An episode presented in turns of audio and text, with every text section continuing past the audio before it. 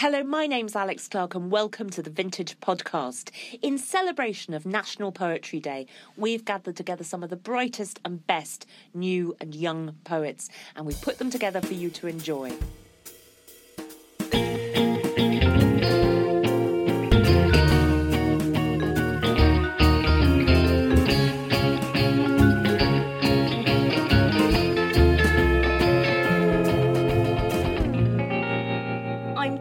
Delighted to be joined by Michael Symmons Roberts. Now, Michael, thank you so much for coming down to talk to us about your collection Mancunia. Pleasure to be here. Thank you. One of the first things I said to you was, "What's that badge?"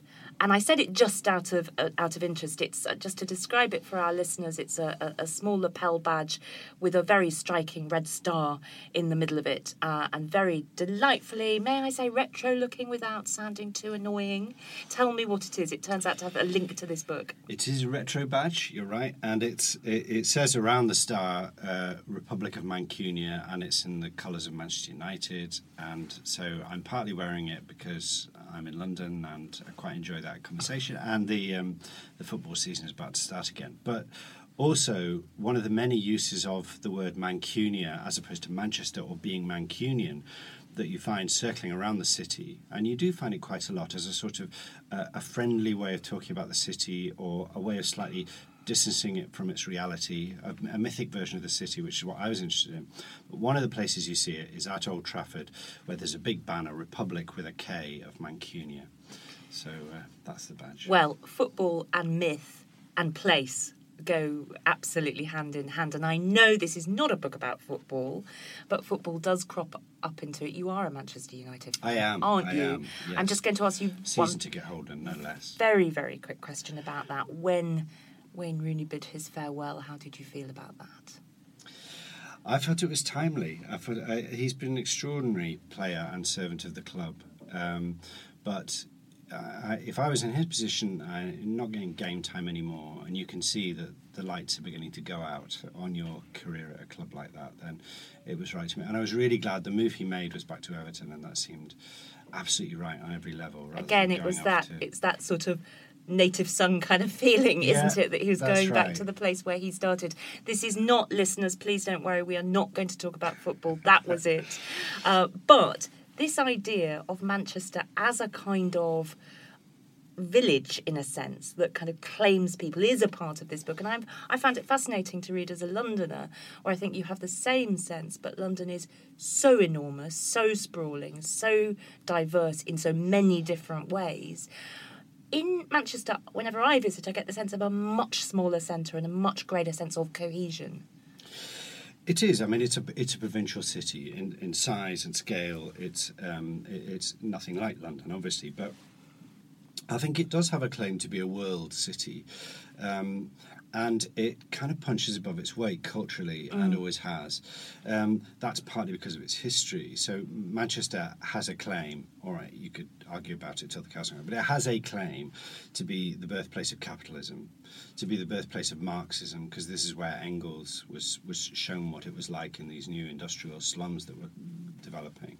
Um, it the birthplace of the computer, um, and of course, in terms of music and football, as just two cultural examples, but also classical music and um, literature. It's got a, a, a hugely significant place in British culture and international culture. So you have no trouble when you're travelling abroad and people ask you where you're from and you say Manchester, it's never a blank. absolutely There's always some kind of response. And there are so many different facets of popular culture that you can link to. I mean, one, for example, will obviously be thinking of my, my sort of age group. Of course, you think of Manchester, and of course, you think of that club scene um, because it had an absolutely immense impact. The figures in it had an immense impact. Tony Wilson, etc. All those, all those labels. I mean, that presumably was around when you were growing up too. It must have had an enormous impact on you. Yes, and the hacienda gets mentioned in, in one in one of the poems because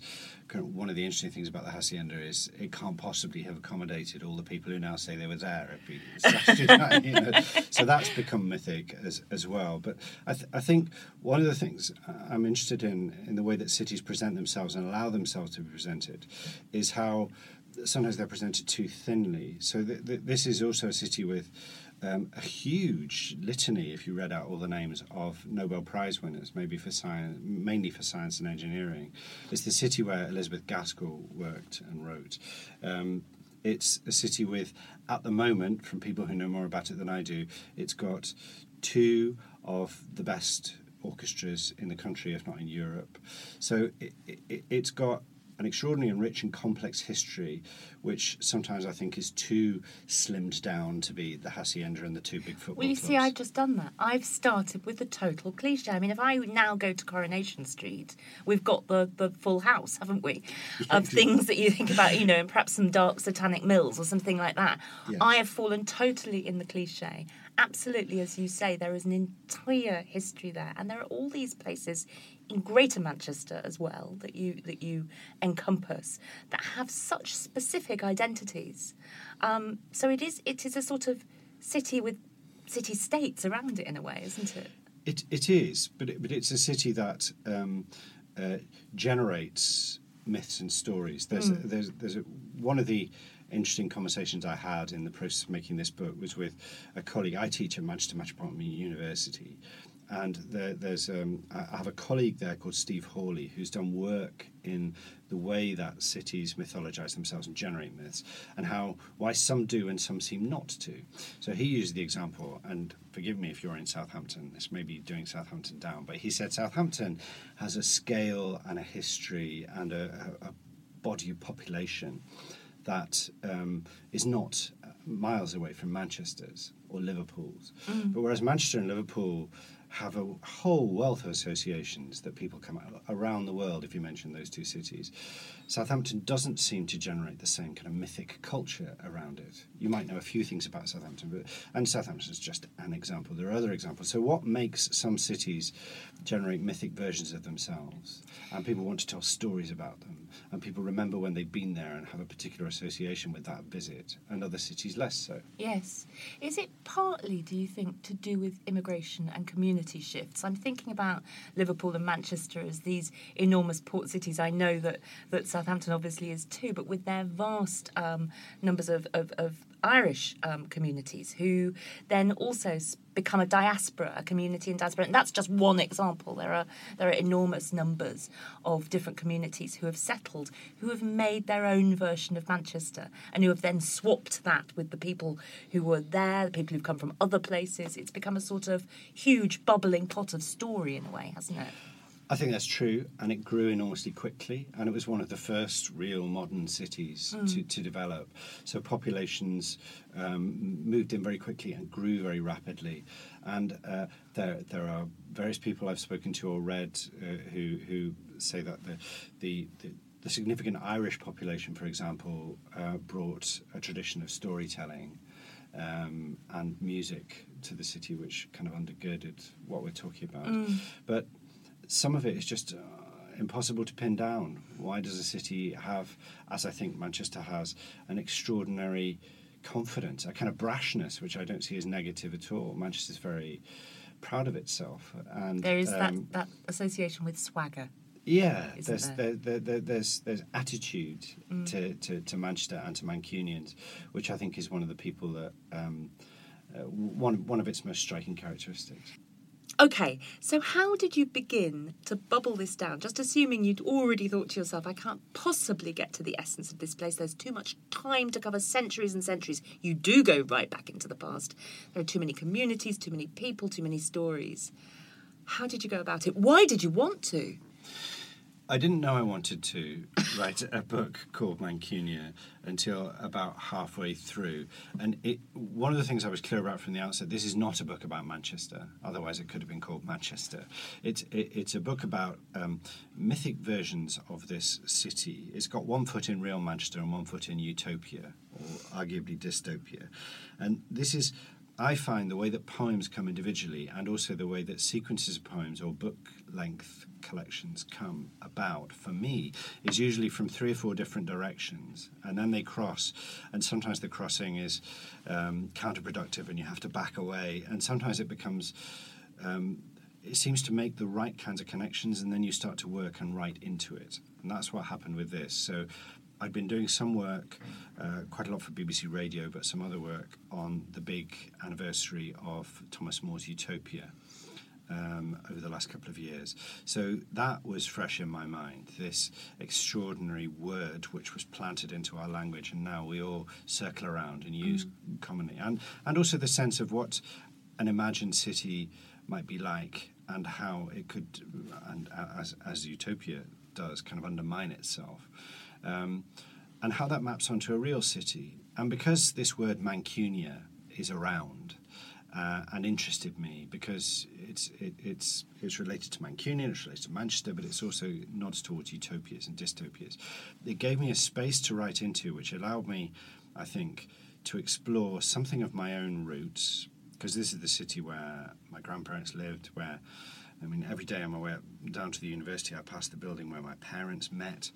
Um, so there's there's lots of personal connections there, some of which come into the book but also I think it's a fascinating city, and uh, it's a city I work in, and have been having travelled around, come back to for um, sorry. It's a city I've been based in, having originally come from the northwest, gone back there 20 years ago. Um, so it's a very personal book, but it's also enabled me to, I think, play out and explore ideas of what a city might mean, how a city tells stories about itself, how a city copes with and encompasses its imagined versions as well as its reality.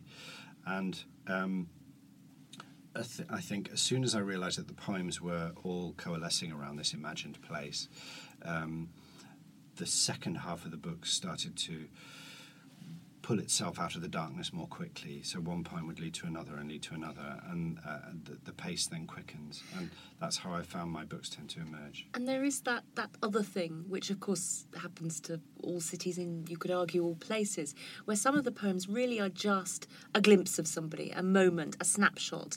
And that is what living butted up against other people does, isn't it? That somebody glimpsed in the street, a busker, for example, or somebody on the tram is a character in a in a living kind of tableau. Yes, I mean there, there, was there was no attempt, and it would have been ridiculous to attempt to be comprehensive, to somehow reflect every aspect of this city. And part of what um, I suppose the, the book is about is the impossibility of uh, summing up. There's no single myth or story or piece of history that sums up Manchester. I suppose the closest I came to it was there's there's a poem um, which my editor was very long suffering about allowing me to stretch across two pages. And it's in the shape of a diorama. Oh, yes, absolutely. It's suddenly there it is, sort of almost in the middle of the book, isn't it? Almost it's... in the middle of the book, and suddenly you realise you're meant to read across the open double page. Um, and it's, it's justified on margins left and right, so it looks like a block of unpunctuated text. And um, it's like a museum diorama. It's meant to contain a sort of breathless journey through um, the most mythic and celebrated aspects of Manchester's history. Um, and that came from a piece of research that I did where I came across the fact that there was a famous and huge and celebrated diorama in Albert Square in Manchester in the 19th century um, which was like a theatre stage but behind glass, and people would come and watch, and the curtains would go back, and there'd be an alpine village uh, with with people. So, so, it's a tableau. It's a tableau mm, form of theatre. Mm. And of course, now we know dioramas mainly from um, museum cases where you know there's someone hunting a saber-toothed tiger or something, but a, a, number of contemporary artists, including some in Manchester, are starting to reimagine the diorama as a contemporary visual art form. So I thought, well, what, what if I try and explore what a poem would look like in a diorama? So there's this poem, a Mancunian diorama, which is the closest I think the book comes to a, a, a sort of packed. Um, tableau yes, of Manchester yeah. history and myth. Well, there is quite a lot of playing with form, but I always think when I kind of reach something that's very unlike everything else in a book of poetry, now the poets decided to have a, a play a game. And now there's a bit of sort of downtime. I'm going to do something different. It's a bit of it's a bit of fun too of experimentation, isn't it? Just, yeah. just sort of playing with all these different forms. I think I think poetry is essentially, and I write in different forms as well. But poetry is the most fundamentally experimental Yes. medium. Play, I think, actually would be a better word it's than play. fun. It's you want to be playful it, with the playful, language. It's experimental and it's exploratory by the very nature Yes. of it. You know, if you start a poem and know where it's going to finish, it's not going to work. It, ha- it has to be a process of the words taking you for a walk as much as you taking them for a walk. Can I just just end by asking about something that happens at the very beginning of the book, which is that before we get to any poems, um, your dedication is, points out to the reader um, that these poems were completed um, before the attacks on the Manchester Arena in May this year. That must have cast what you were doing in a very different light. I mean, in a personal sense. It did. I mean, the, the, the attacks on the Manchester Arena um, uh, were they shook the city in the way that, and I don't think that's uh, unique because um, the same thing happened in London um, with the attacks on Borough Market and so on. So, but because of the size of Manchester, I think because of the in- interconnectedness of a smaller city like that, um, the, the the the ripples extended so that we knew people who were there, um, and uh, my own children had been there. One of them had been there just a week before for another event, and so on. So that the, there's that sense of it being close to home, and uh, all the poems were finished, and then reading them in the in, in, back because they'd gone actually they'd gone through proofs and were off to print when it happened. Um, I looked and thought, actually, I don't want to change anything about the fabric of the poems. It does show them up in a, a different light, but I think um, that that sorry, let me just think of a way of expressing that. Um, in the light of those events, I think the poems did look different, but because the book is not explicitly about Manchester, um, I felt it right to leave them and to allow that to be one of the lights that shone upon it. Uh, that's a bad phrase. Um, and to allow uh, that and all the other historical mythic references that are in there um, to, to reflect off the poems.